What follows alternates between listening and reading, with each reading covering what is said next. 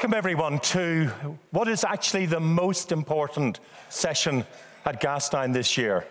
One Health. This is your future, your children's future, your grandchildren's future.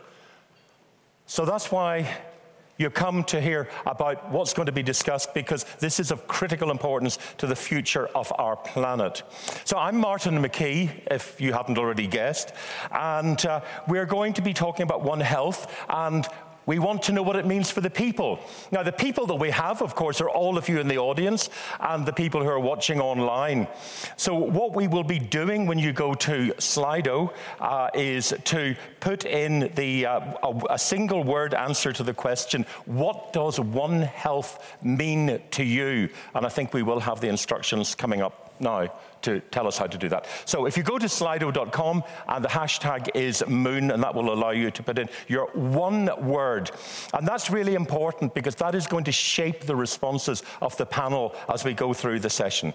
So we're going to start off in a minute with a short keynote presentation from Johannes Rauch, who is the Austrian Federal Minister of Health. And then we're going to be following that up with a conversation with Dame Sally Davies, the former Chief Medical Officer of the United Kingdom Kingdom and also the uh, UK government's antimicrobial resistance envoy.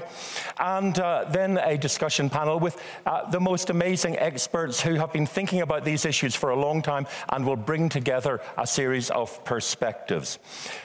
As always, we've got Tamsin over here, um, who is going to be monitoring Slido, bringing in the comments and the poll answers. And uh, as I say, you can get it there. We will have Floris keeping us entertained and informed and challenged with his cartoons.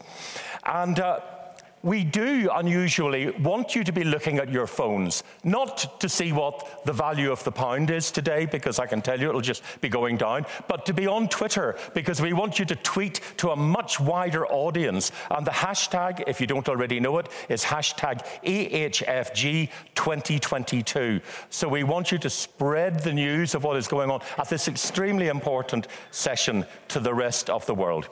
So, what I now want to do is to invite our keynote speaker, uh, Minister Johannes Rauch, to tell us why a One Health approach matters for people and for policy making. Thank you. Uh, uh sorry, beg your pardon.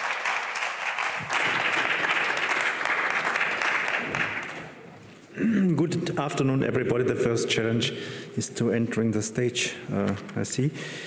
Uh, now, I'm very pleased at all that the European Health Forum Gastein has decided to focus today's plenary to the crucial topic of One Health.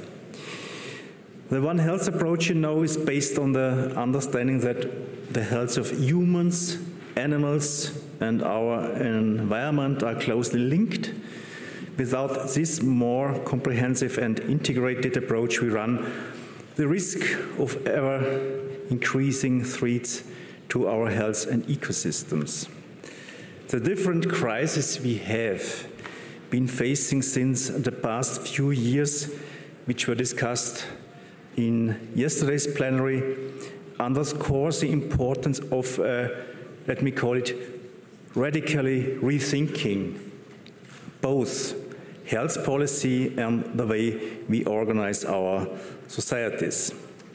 Despite the numerous challenges COVID-19 has brought, we can take uh, the opportunity to move forward with preparations for future health crises and future thinking on a more holistic approach to health. As the COVID-19 crisis, the climate crisis, inflation and the energy crisis demonstrate, there is a very strong link between health, social and environmental challenges.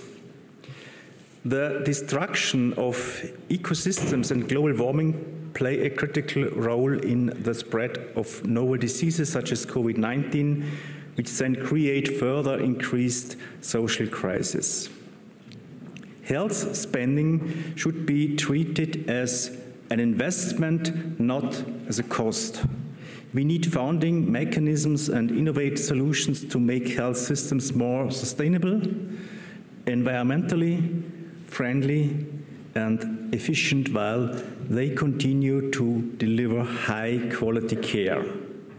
In doing so, we contribute to health for all, the health of people, animals, and our planet. The COVID 19 pandemic has also demonstrated that health threats know no borders. So we must develop both EU wide and global multidisciplinary strategies oriented, oriented around the One Health approach. In particular, good social policies with comprehensive social protection are key to people's health. These have many dimensions education, health, long term care, employment, poverty reduction, equality, and so on. The European Pillar of Social Rights and other the United Nations Sustainable Development Goals can guide us here. In our response to the next pandemic, rapid detection, early warning, and immediate response must be the goal. We also need to move away from a reactive focus towards a preventive approach to health. This is particularly important in view of an aging society. The zoonoses and pandemics of the last decades can all be traced back to food or the poor husbandry of animals. The way we treat animals causes a high number of health related follow up costs and promotes antibiotic resistance, just to name two examples. On the environment, the consequences of the climate crisis on health are tangible on our health system. We'll have to respond more strongly to them. Health impacts due to that extreme weather events or emerging infections, infectious diseases need to be systematically addressed. At COP26, the issue of health was included in the program of the climate negotiations for the first time, an important step. We must support lower income countries in Europe and the global south in their efforts to also prepare for and address these issues. Let me conclude by summarizing. First, we need to move towards an interdisciplinary approach to health. In other words, we need a shift towards one health and health in all policies. Health must be seen as an investment, not as a cost.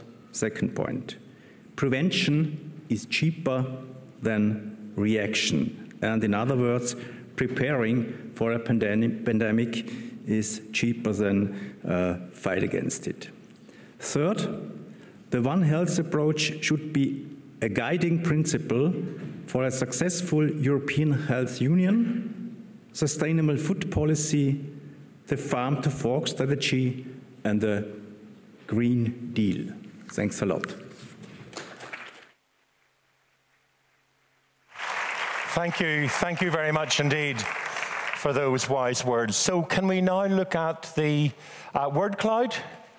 and see what One Health means to you. Okay, so here we are, and right at the center, we have equity, and that's a word we've heard a lot about during this, this session and this um, time in Gastein. Holistic, looking at the big picture, which is a good thing because we are bringing together human, animal, environmental health, and so a holistic approach is clearly important. Tonga is in there. Um, I'd love to know why. Um, there have been many challenges there, as you know, with the volcano in the last uh, year, but, uh, but uh, maybe we can come back to that later. Future a future orientated way of looking at things. And lots of other words. Um, I see not all of the, not everybody has adhered to the injunction to use one word. We've got human, planetary, and animal health down at the bottom, but that's fine. And so we've got a whole series of words. And what I'm now going to do is to use that as a, a framework for the next discussion. And I think we have Dame Sally Davies on the line. We did have a few minutes ago. Sally, it is a, an enormous personal pleasure, of course, to have you here. And uh, I think re- really Sally needs no introduction. Uh, she is particularly the UK Special Envoy on AMR at the minute. So you've had a chance to look at the word cloud there, and I just wondered if there were any of the responses there that um, surprised you, apart from perhaps Tonga, which surprised me as well, but uh, anything other than that? So let me start by saying thank you for the invitation to join you. I'm so sorry I can't be with you. Term's just starting in Cambridge. The sun's out here. So you kind of set us the question of so what is One Health? And I personally think it's about how we as humans sustainably share our planet with animals and plants, maintaining, ideally improving our environment. And I think that a number of those words came into uh, it. I think interdependence is very important. Equity, for me, is a grounding of it all. Inclusion, people, I'm looking down at the ones I wrote. And of course, it's about the future. But I also think it's interesting that people use it in different ways depending what they are actually talking about.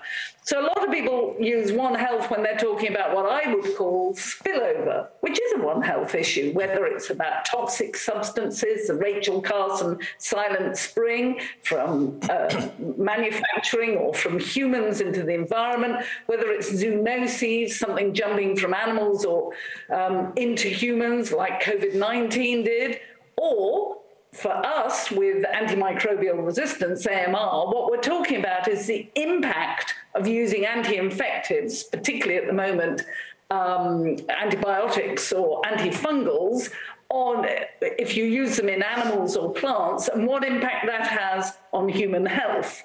So it's about how we live together without degrading any part of our planet and our lives.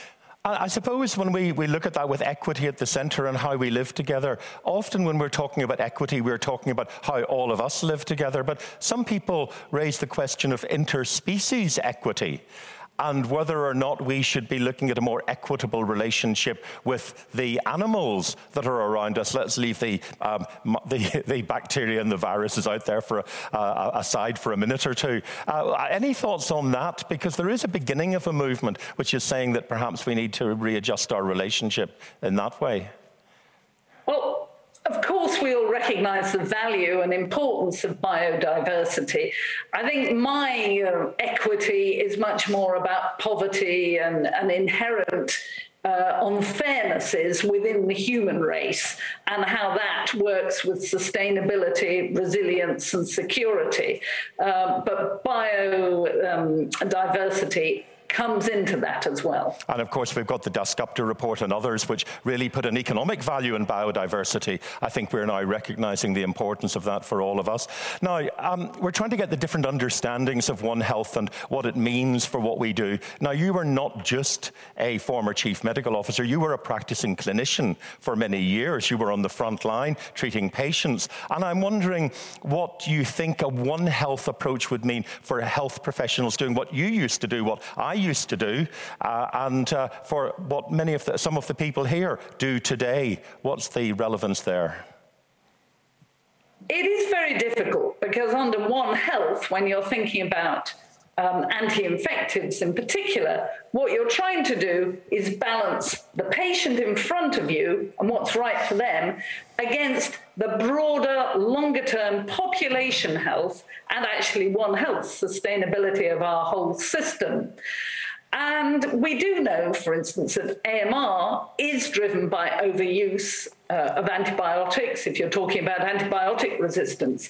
So, how do we help our frontline, whether they're doctors or pharmacists or vets, use antibiotics when they're really needed, but not use them when they're not?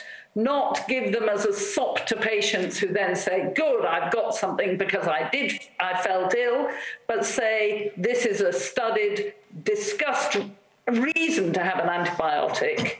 So that's one side. Of course, the equity is the other side, is that while there's excess in some places and it's not limited to the global north, there are access issues, and they can, um, particularly in the global south, and they can be to do with cost, they can be to do with licensing, the supply chain, and stockouts.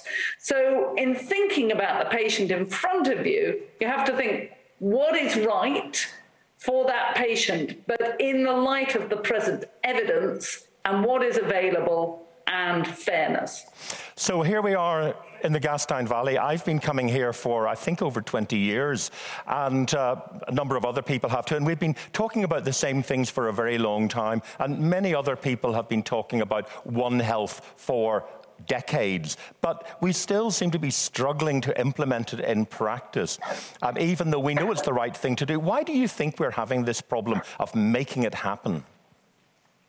I think it's just too difficult a concept.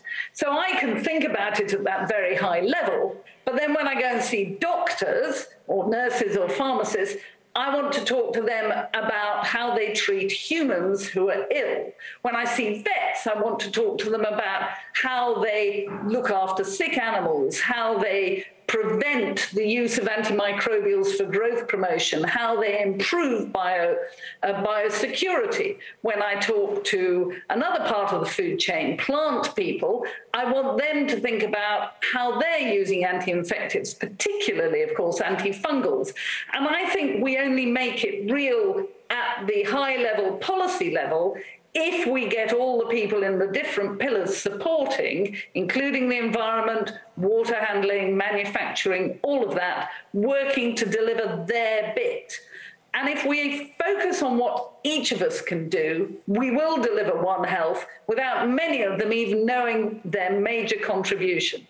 I'm now going back again, but not quite as long as the uh, uh, 20 years. But in 2013, you gave a TED talk and you said, the drugs don't work anymore. And it was an inconvenient truth that we don't want to talk about. We're now a dec- almost a decade on from that. Have things improved? Well, the understanding and awareness has improved. Uh, look at um, the Lancet in February publishing the global burden of disease on AMR and showing that it's the third most important underlying cause of death in humans and kills more people every year than TB, malaria, HIV. So we're beginning to get data, understanding. We still have an empty pipeline of new um, antibiotics coming into practice. So, more talk, more understanding, not enough action. And who's responsible for that? I mean, you're an AMR uh, envoy. Um, I'm not going to hold you personally responsible for that. Uh, but uh, who do you feel that you need help from and support? Who needs to, to do something to make a difference? This is a political issue at the top level um, because it, I, t- I use the lobster as a, as a metaphor. COVID was like a lobster being dropped into boiling water. It made a lot of noise and it died. People died. AMR is a, an insidious, silent, slow pandemic. It's the lobster put in cold water, heating up very slowly. And so it's not making any noise, but people are going to die. Well, they are 1.3 million at least every year. And until people start facing the fact that they've got to sort this out now to protect our children and grandchildren and not see it as silent and over there, we won't get anywhere. And it does need a lot more action. But actually, consumers have a role to play. And as you probably know, I've been working a lot with investors about how they can change the markets for food um, security and resilience without using antibiotics, for instance. So everyone has a role to play, but let's start with policy and politicians. And that's something that's been coming out a lot. You won't have heard the session we had on well-being this morning, but the need for a dialogue with the financial sector is absolutely crucial and something we don't do enough of. So you're also a member of the Global Leaders Group in AMR, and I'm just wondering how you're, what progress are you making what are the remaining challenges there? Well, the challenges remain as big as they ever were, but what we have brought together under the Prime Minister of Barbados and the Prime Minister of Bangladesh is a group of people, and you're going to hear from one of our leaders uh, in a few minutes. Yep.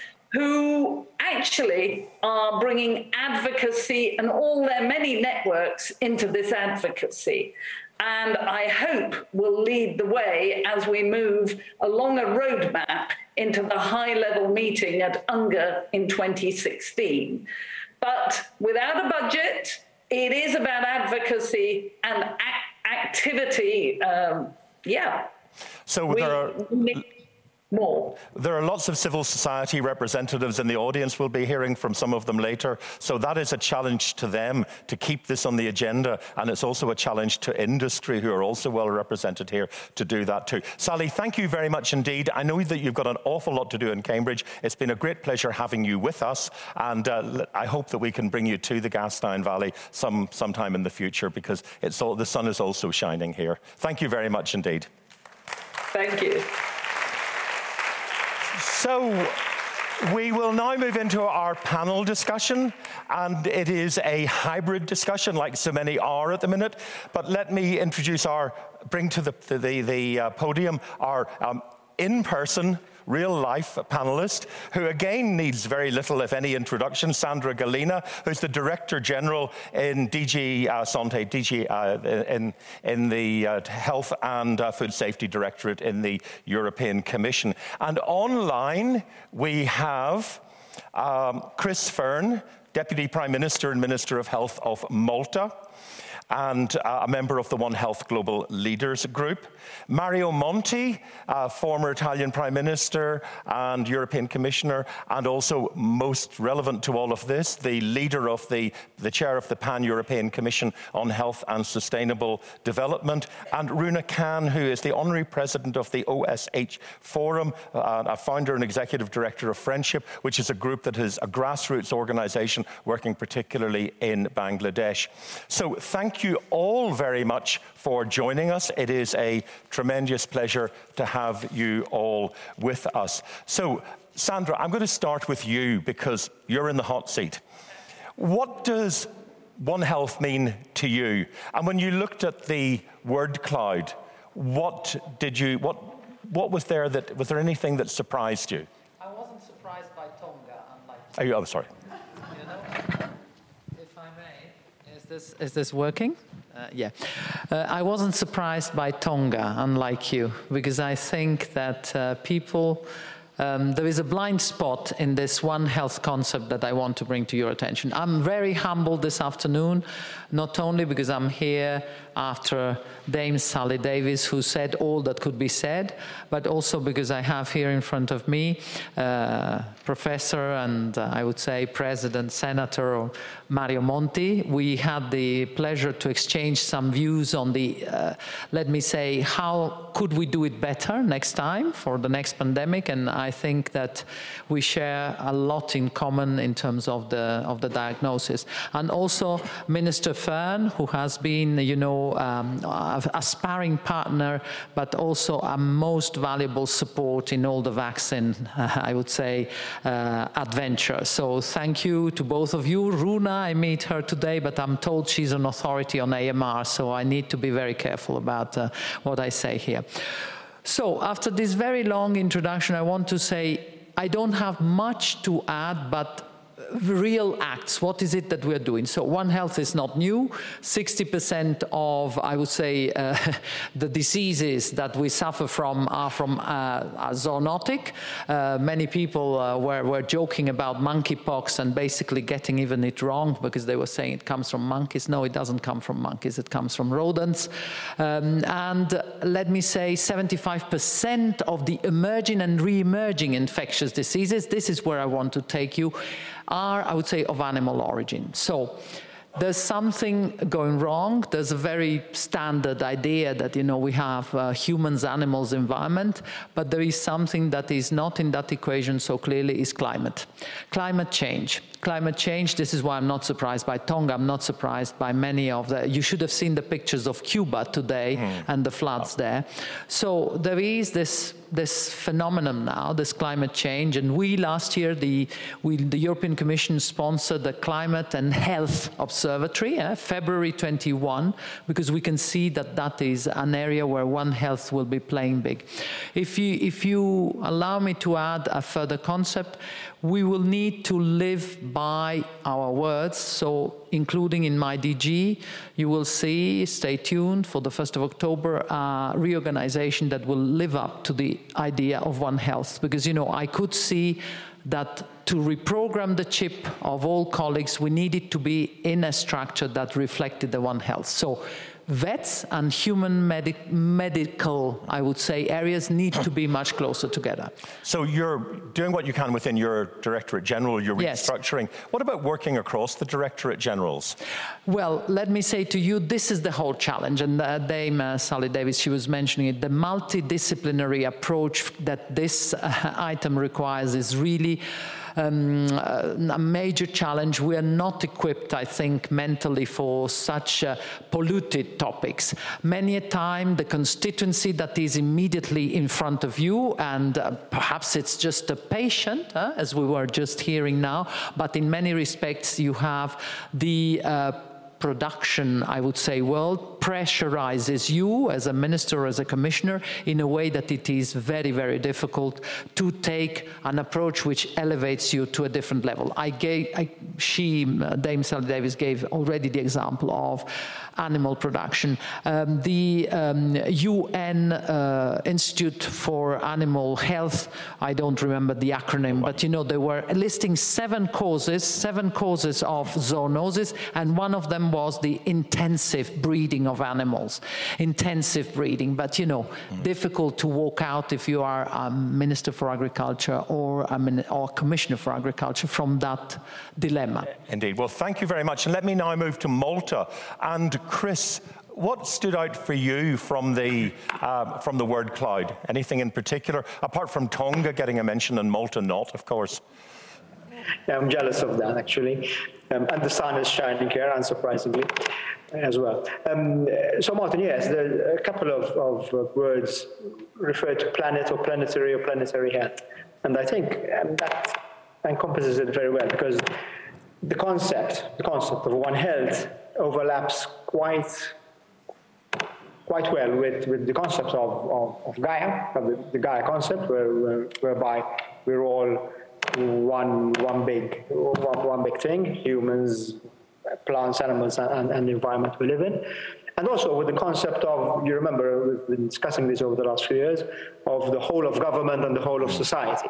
So, so it's not the, these phrases shouldn't compete with each other. They should all be, they should all be one, one, uh, one concept. Holistic, uh, that was on the, on the word cloud as yeah, well. Holistic. But, but, but this, this idea that human beings are not, um, we are special, of course, but, oh. we, but we're, we're just part of, of the environment and of the world that we live in eh, is not necessarily as universal as we think. I mean, a lot of our religions actually uh, are based on the on the on the premise. No, Chris. Um, sorry. Yeah, go on. I was going to say, you, are in a very unusual position, actually not unique, because uh, I'm sure you've noticed that the United Kingdom has emulated what you're doing, and that you're not just a health minister, you're a deputy prime minister. And, you know, that gives you almost unlimited authority, doesn't it? So, how are you making use of that, uh, that status and position that you've got in Malta to, to make things better?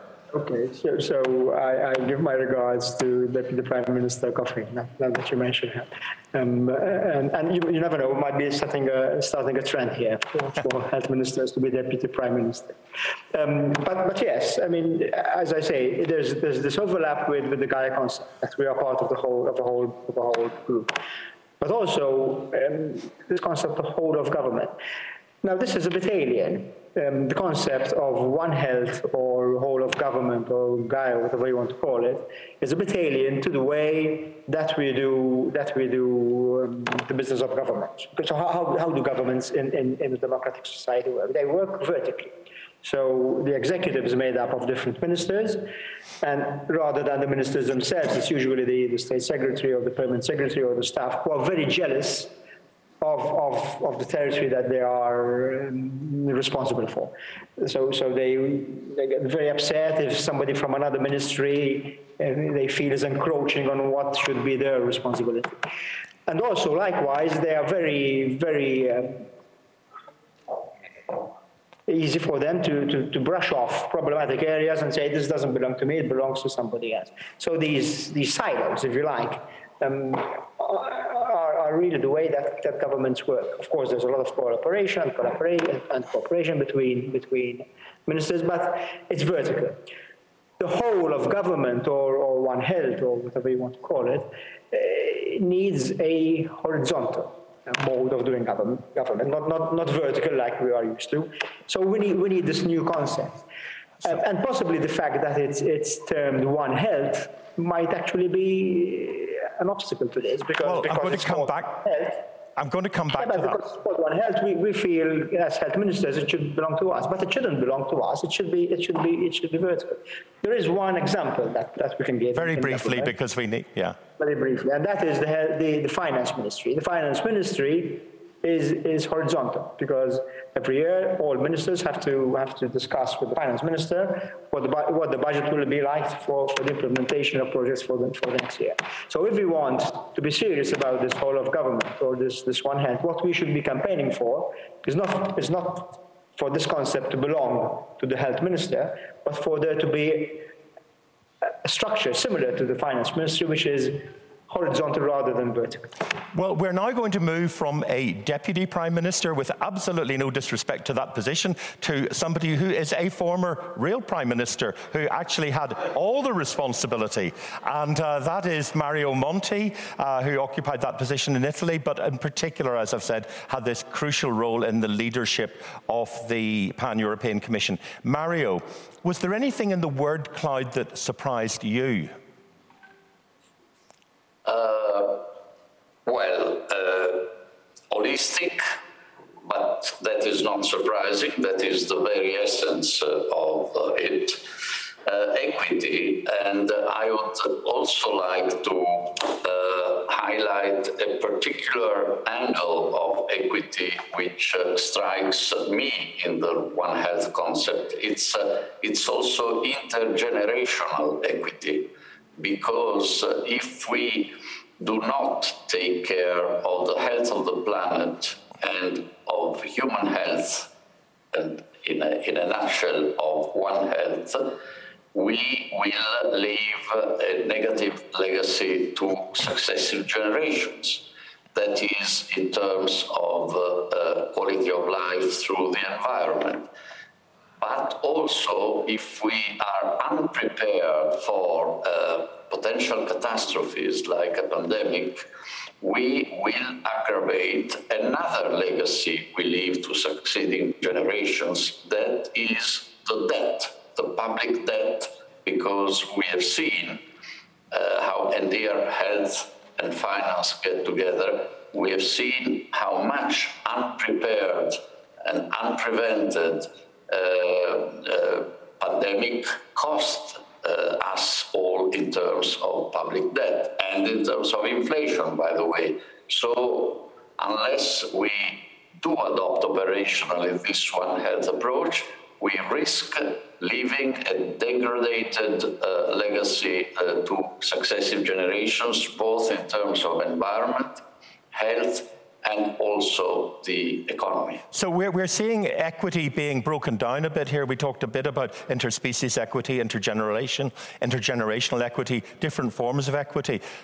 Let me also just take you back to One Health because I'm guessing when you took on the role, uh, when Hans Kluge invited you to take on the role in the Pan European Commission, the term One Health was, I suspect, relatively new to you.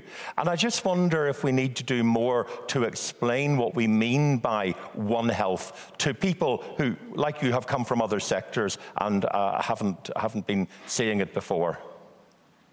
Uh, definitely, but uh, Martin, uh, that, that is a wrong guess in my case. By the way, I want to highlight that Martin was the scientific uh, uh, engine of our Pan European Commission as chairman of the scientific committee. but in fact, I did knew about One Health, but almost casually. Uh, this is because in my previous political life, uh, I had offered a candidature to parliament, uh, and she was elected indeed to a, a famous virologist, Ilaria Capua, who uh, was uh, among the developers of this One Health concept. So I was ignorant of uh, everything about health, but not about the concept of One Health, Martin.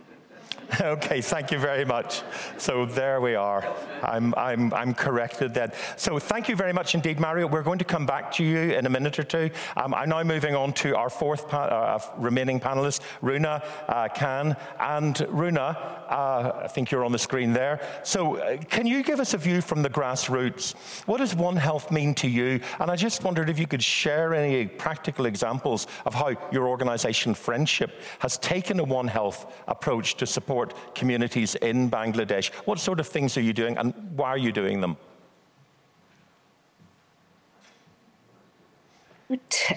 Thank you very much. I'm very happy and uh, honored to be invited with uh, our panelists here today. Uh, let me step back a little bit.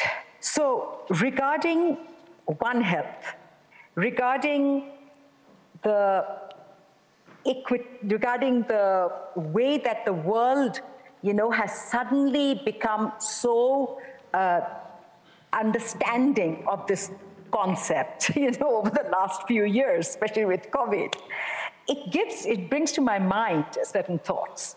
One is we had stepped away very much from this world where, as human beings, uh, you mentioned religion, it's a civic right, religious rights of every individual, every being, every creature on this planet. We all have equal rights. And this understanding is something that we had stepped away from. Human beings was taking over the world far too easily, far too much. And we had treaded on each other's foot, foot, and results happen when that happens.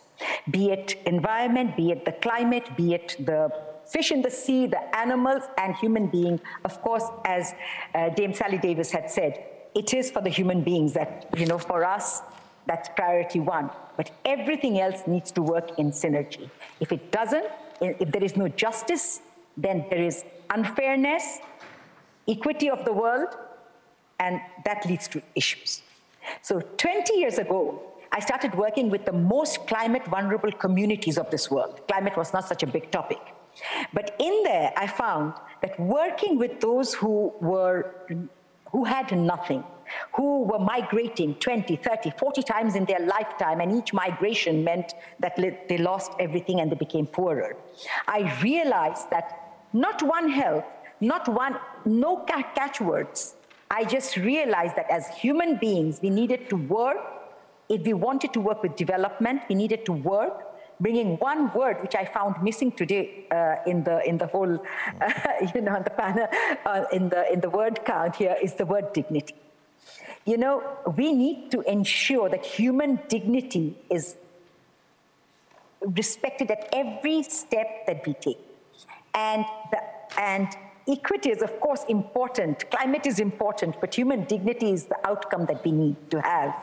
And uh, so, we, uh, keeping that in mind, we started a concept of what we say um, a holistic, integrated model. Now, 20 years ago, this was like so unfashionable.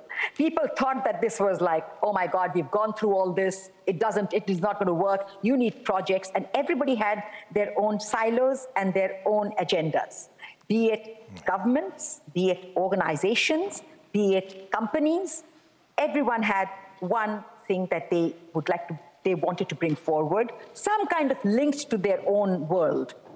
And this needed to be broken.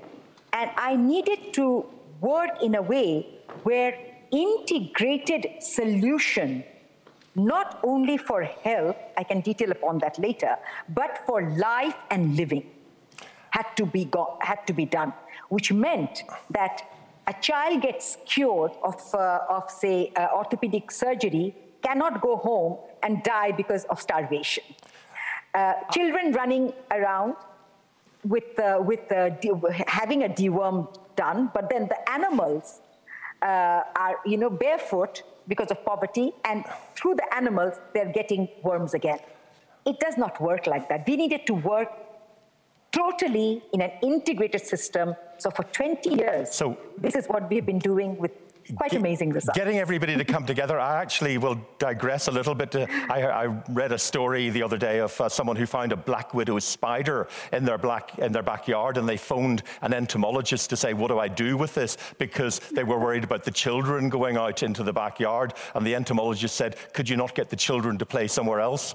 So, uh, Runa, thank you very much indeed. I'm going to come back to all of you in a minute, but this is where we're going to walk out into the audience to get a few very quick views, and I think we're going to have some cartoons up on the screen as well. And so I'm going to start off with a question to civil society. You've heard the challenge there. Uh, and Milka, of course, is from European Public Health Alliance. One minute.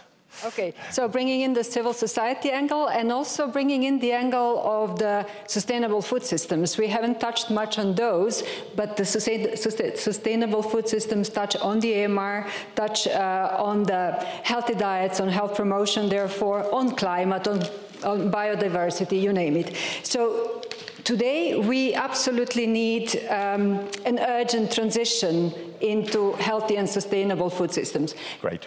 Um, That's okay. one minute. No, no, no, no, it's not.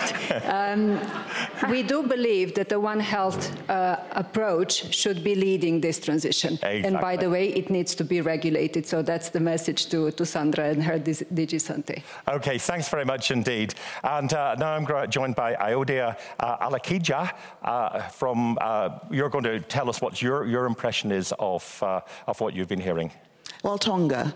Um, yeah, because you're actually from Fiji originally, well, which there is you go. not that far away. Um, so Tonga was actually my contribution um, ah, to the cloud. Good. And Tonga was a contribution because, for several reasons. Number one, climate, because of course the small island states are some of the most affected by um, planetary health and the cl- climate, as Sandra was saying.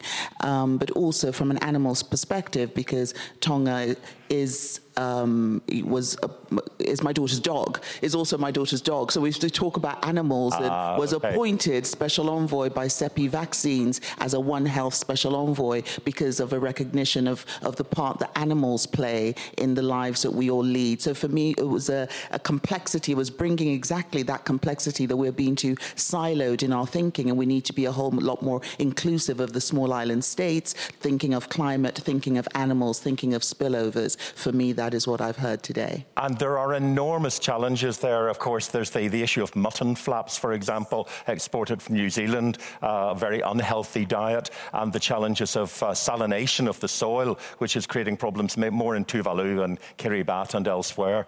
Boris, this is going to be, so one minute, this is going to be a huge challenge.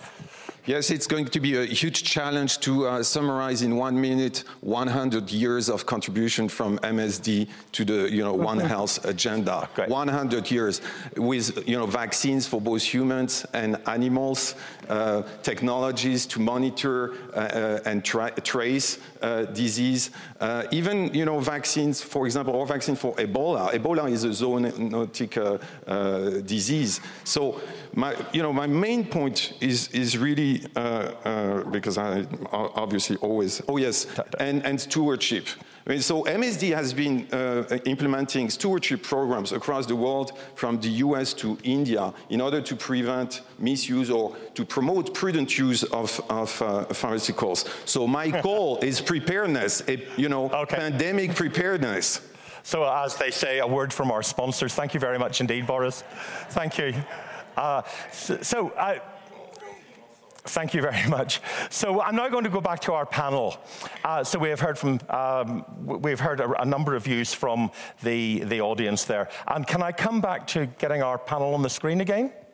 And Mario, I want to ask you um, it's been a year since the launch of your report, and it recommended the adoption of a One Health approach. I just wondered if you would reflect on the progress that you think has been made, what has worked, what hasn't worked, and if there have been challenges, why. Thank you. Thank you, Martin. Uh, I understand that uh, a lot of progress has been achieved here. Uh, under the impulsion of uh, uh, WHO Europe uh, and regional director um, Hans Kluge. Uh, first of all, in the uh, follow up to the presentation of the Pan European Commission report, uh, a, a, number of groups, working groups, have been set up at the regional level. Uh, so as to uh, see more in depth how to proceed to the implementation of the various proposals of the report and four items have been selected there for particular attention. One is indeed One Health, and also the others are the Pan European Network for Disease Control, investing in health, and equitable access to vaccines and medical countermeasures across WHO European region in times of emergency. And uh, in particular in the in the matter of One Health. By the way, I was delighted to hear from Director General Gallina that she is going and the European Commission is going to uh, very crucially implement in organizational terms this One Health uh, concept. Uh, that's a great step, I believe. Uh, we have, I mean, WHO uh, Europe has um, set up a, a, coordination mechanism for One Health with a number of specific operational dimensions, which I'll not go through here.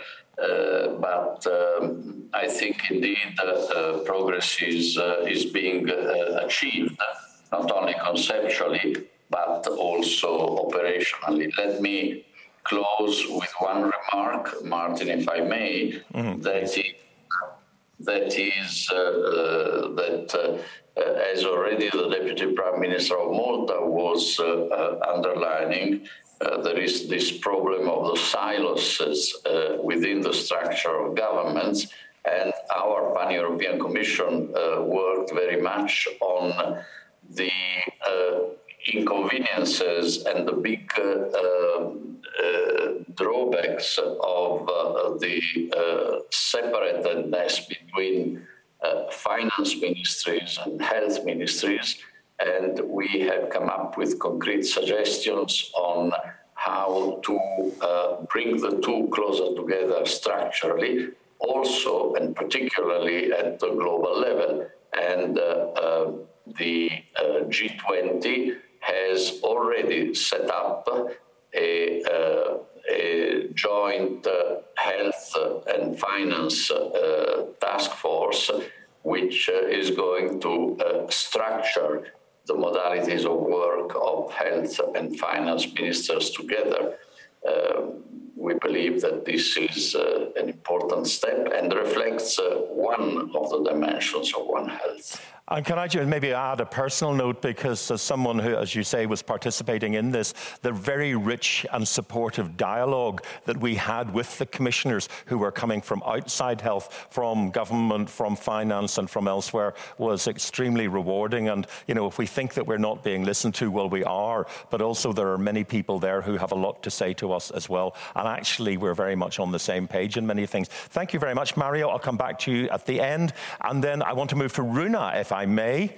And Runa, if I could just ask you to reflect on the biggest challenges that you have faced in implementing One Health at a grassroots level. Well, let me start off with the fact that nobody believed it. Everybody, and I could not get funding, budgeting from anywhere because everyone had their own agenda. And I've repeated this earlier before. Today, over 20 years, we've been doing this One Health. And the changes that you find are things which are not, uh, which, you know, we, are in a modality of always doing pilots. It's finished. I think we need to forget about pilotitis and start really finding solution where it works. And this one whole health, uh, one, one health solution is a solution for tomorrow. So, you know, we, we are now today serving about 7 million people every year. We have, uh, you know, we, we started work with the floating ship hospitals, healthcare systems. Our EPI, for example, from 37% officially, unofficially 15%, went up to 98% within two years because we had this integrated system. Uh, you know, just awareness, creating awareness on zoonotic diseases and avoiding consumptions of date palm sap and, uh, you know, use of bamboo skirtings. We had zero Nipah uh, cases last year, you know, mm. in, our, in our work areas. So it's a total holistic solution, but it is very difficult for people to accept that actually there are solutions and I think this understanding needs to be done from the, by the government. Uh, we need to look at how it, you know, in how it can be done on with already existing programs of many different organizations around the world. Instead of trying to model and remodel and only have platforms and awareness and talk about. So what, we what, need to get down to the solutions now. And then what you're also saying is that success breeds success because whenever you can show that things work then you can catalyze that you can work on that and, and move forward Absolutely. And just one more, one more minute. It, mm. It's, you know, it's a question of integrating everybody, not only everybody, but every Everything. silo. From the government, the political system is extremely important, to the academia, to understanding of people, of touching the people's hearts for understanding. Very often we ignore that, to being able to actually show years of impact because you cannot say something can be successfully done just because you have an idea and you have the money to be able to implement mm. it. It needs, uh, it needs years of track record. It needs same level quality to be kept. It needs insurance that this can go, uh, it can be replicated very and scaled very easily. And these are things which we have to step back with humility mm. and understand that we are not the one. The, the solution can happen only when togetherness happens. Okay. And respect can happen for each other and each other's work. Uh, thank you very much for that. And again, I'll come back to you, and, but move to Malta, to Valletta. Chris. Uh, question for you. You sit with Sally on the uh, Global Leaders Group on One Health for AMR. So, do you think that what that group is doing can really get the traction that we need to bring about change?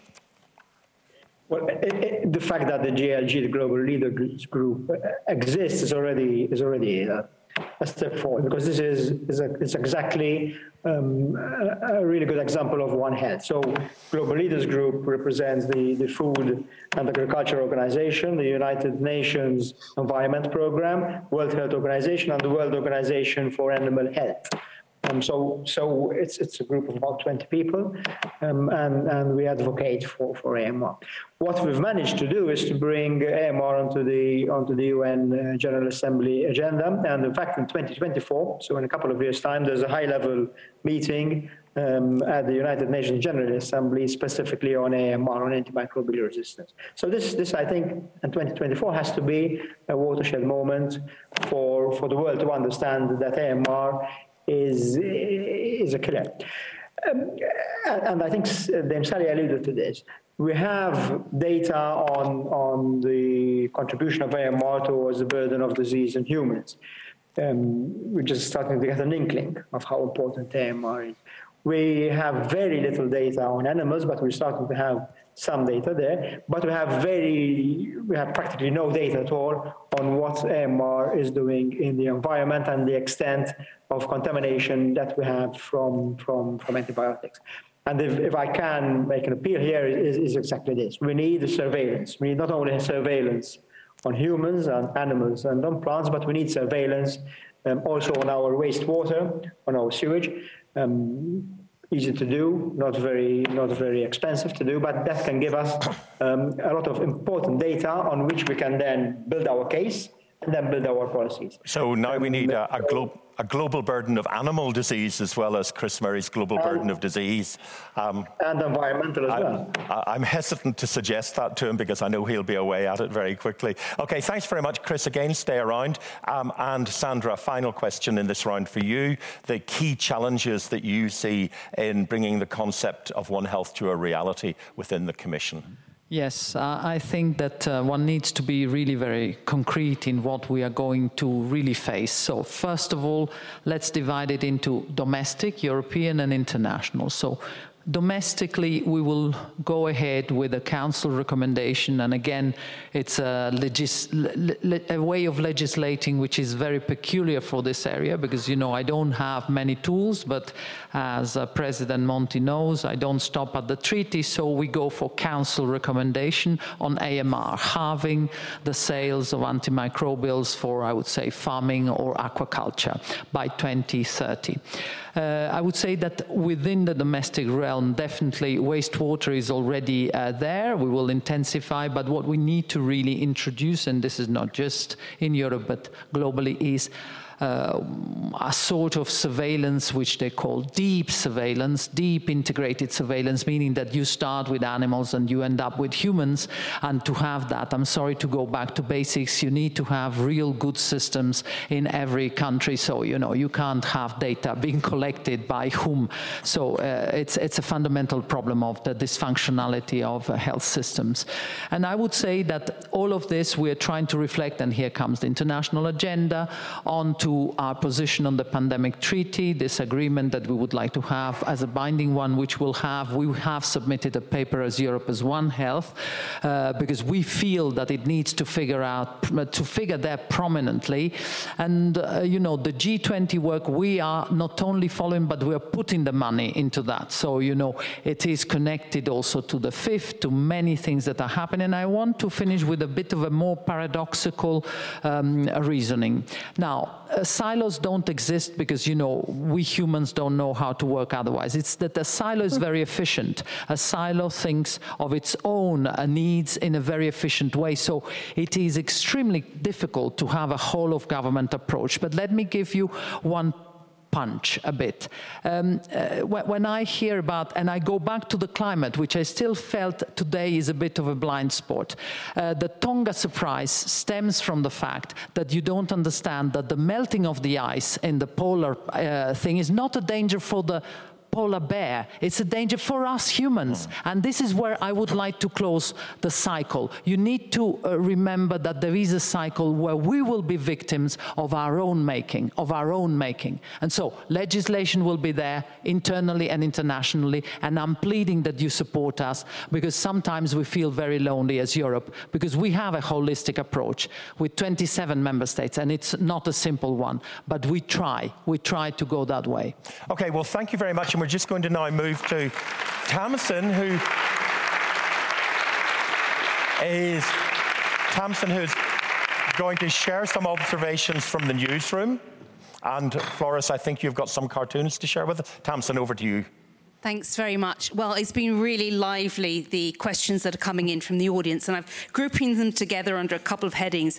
The first is looking at our economic models. People are asking, you know, what's the, uh, is, where's the discussion on using antibiotics that's to enable factory farming, which is such a big driver for AMR. Somebody else has asked, you know, our, previously our model was high volume and low margins for antibiotics and others, and is that the problem? Have we changed it? We also have some interesting questions about the whole aspect of framing it. So, does the concept of One Health have more political acceptability than that of climate change, where we've got significant vested interests that want to deny it? A, shout out to Runa to reminding us that some communities have already been displaced multiple times, and human dignity should be a policy goal. And then is One Health a way to give more space to tr the traditional knowledge and steward practices of Indigenous people? Um, we've also got some comments to say, okay, how would we measure? What are the indicators to measure One Health? We've got the DALYs, we've got the burden of health, but what, what's that one figure that, that pulls it together? Again, mentions about the silo mentality of both EU institutions and national governments. Who's pulling it all together? Somebody is saying, can the panel think of a way to mobilize farmers to be the activists in the front line of One Health. And finally, you know, we're starting to understand just how important the soil is and soil quality to life on Earth. Is soil the front line for One Health? And if so, who has responsibility for that? So loads of questions to the panel. Okay, great. Well, they're not going to be able to answer them in this session because, of course, we're running very tight on time. But we will be coming back to you. If you've got more comments, put them in because we'll be coming back to Tamsin in a few minutes. But I'm going to, to the final round now where I need very brief answers from the panelists because I've been hopeless at chairing the session. And Sandra, I'm going to start with you. Are you optimistic? Yes. I am, because I believe in science and I believe that human uh, beings have a way of, of getting out of the trouble they created for themselves. So, I, but you know, I fundamentally believe that it needs to go through a different uh, sharing of the cake, equity. We go back to that. We go back to equity. Unfortunately, without equity, we will not be able to surmount this difficulty. Great, thanks. Chris, for question for you. What are the crucial next steps that we need to take to make One Health a reality?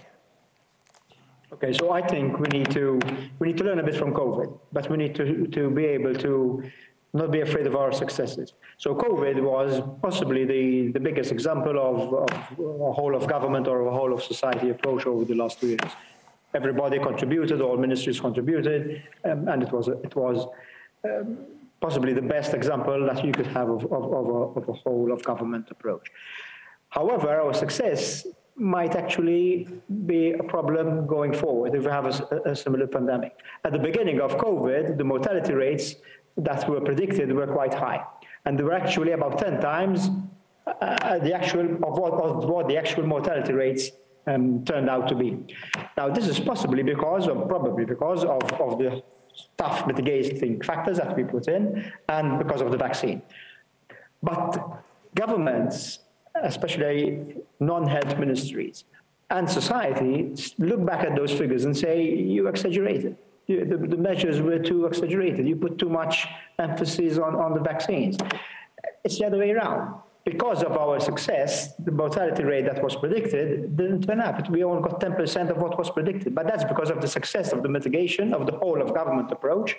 And so we need to shout this out. We need to shout out our, our, our success this, this, this modesty as, as doctors is misplaced in this case. This is the paradox, isn't it? When it works, of course, people say you were crying wolf. Mario, question for you. And, and just I'll preface it by something that my very good friend Natasha Azzopardi Muscat said yesterday. Uh, one of her neighbors in Malta said that uh, since you moved from Malta to Copenhagen to WHO, we've had wars, we've had plagues, we've had flooding, we've had everything else. Can you please come back again? And then the world will be fine. So we have one crisis after another. And there's a danger, or is there, do you think, some of the crises like the pandemic are in a way good for One Health, getting it on the agenda, but some of the other crises like the war in Ukraine might divert us? What do you think is the balance in all of this?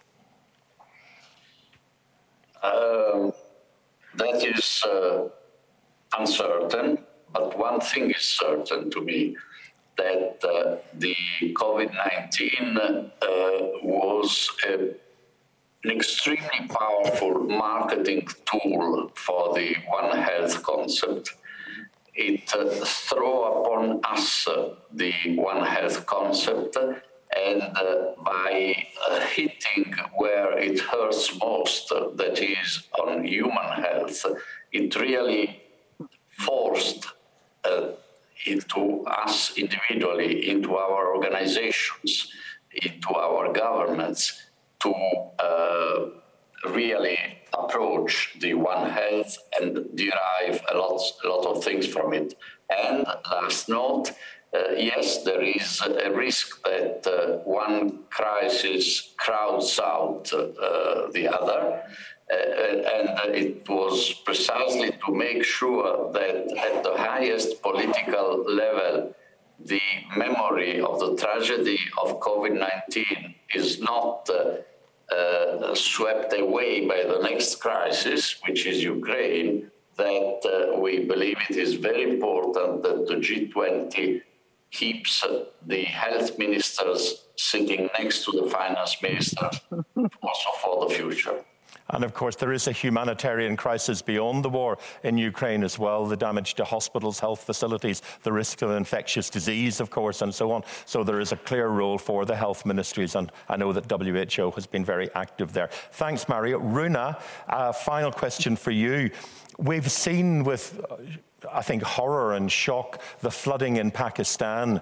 And uh, what do you see, you know, from coming from that part of the world as what the world leaders really need to do? You know, we have a country where a, th- a third of the country is underwater. The crops are devastated. And we're seeing similar crises in many other parts, whether it's extreme heat, extreme weather events. What is your call for action and where does a One Health approach fit into that? First, climate uh, we need to really, uh, Deputy Prime Minister, Minister Monti, Sally, Sandra, we all need to get together.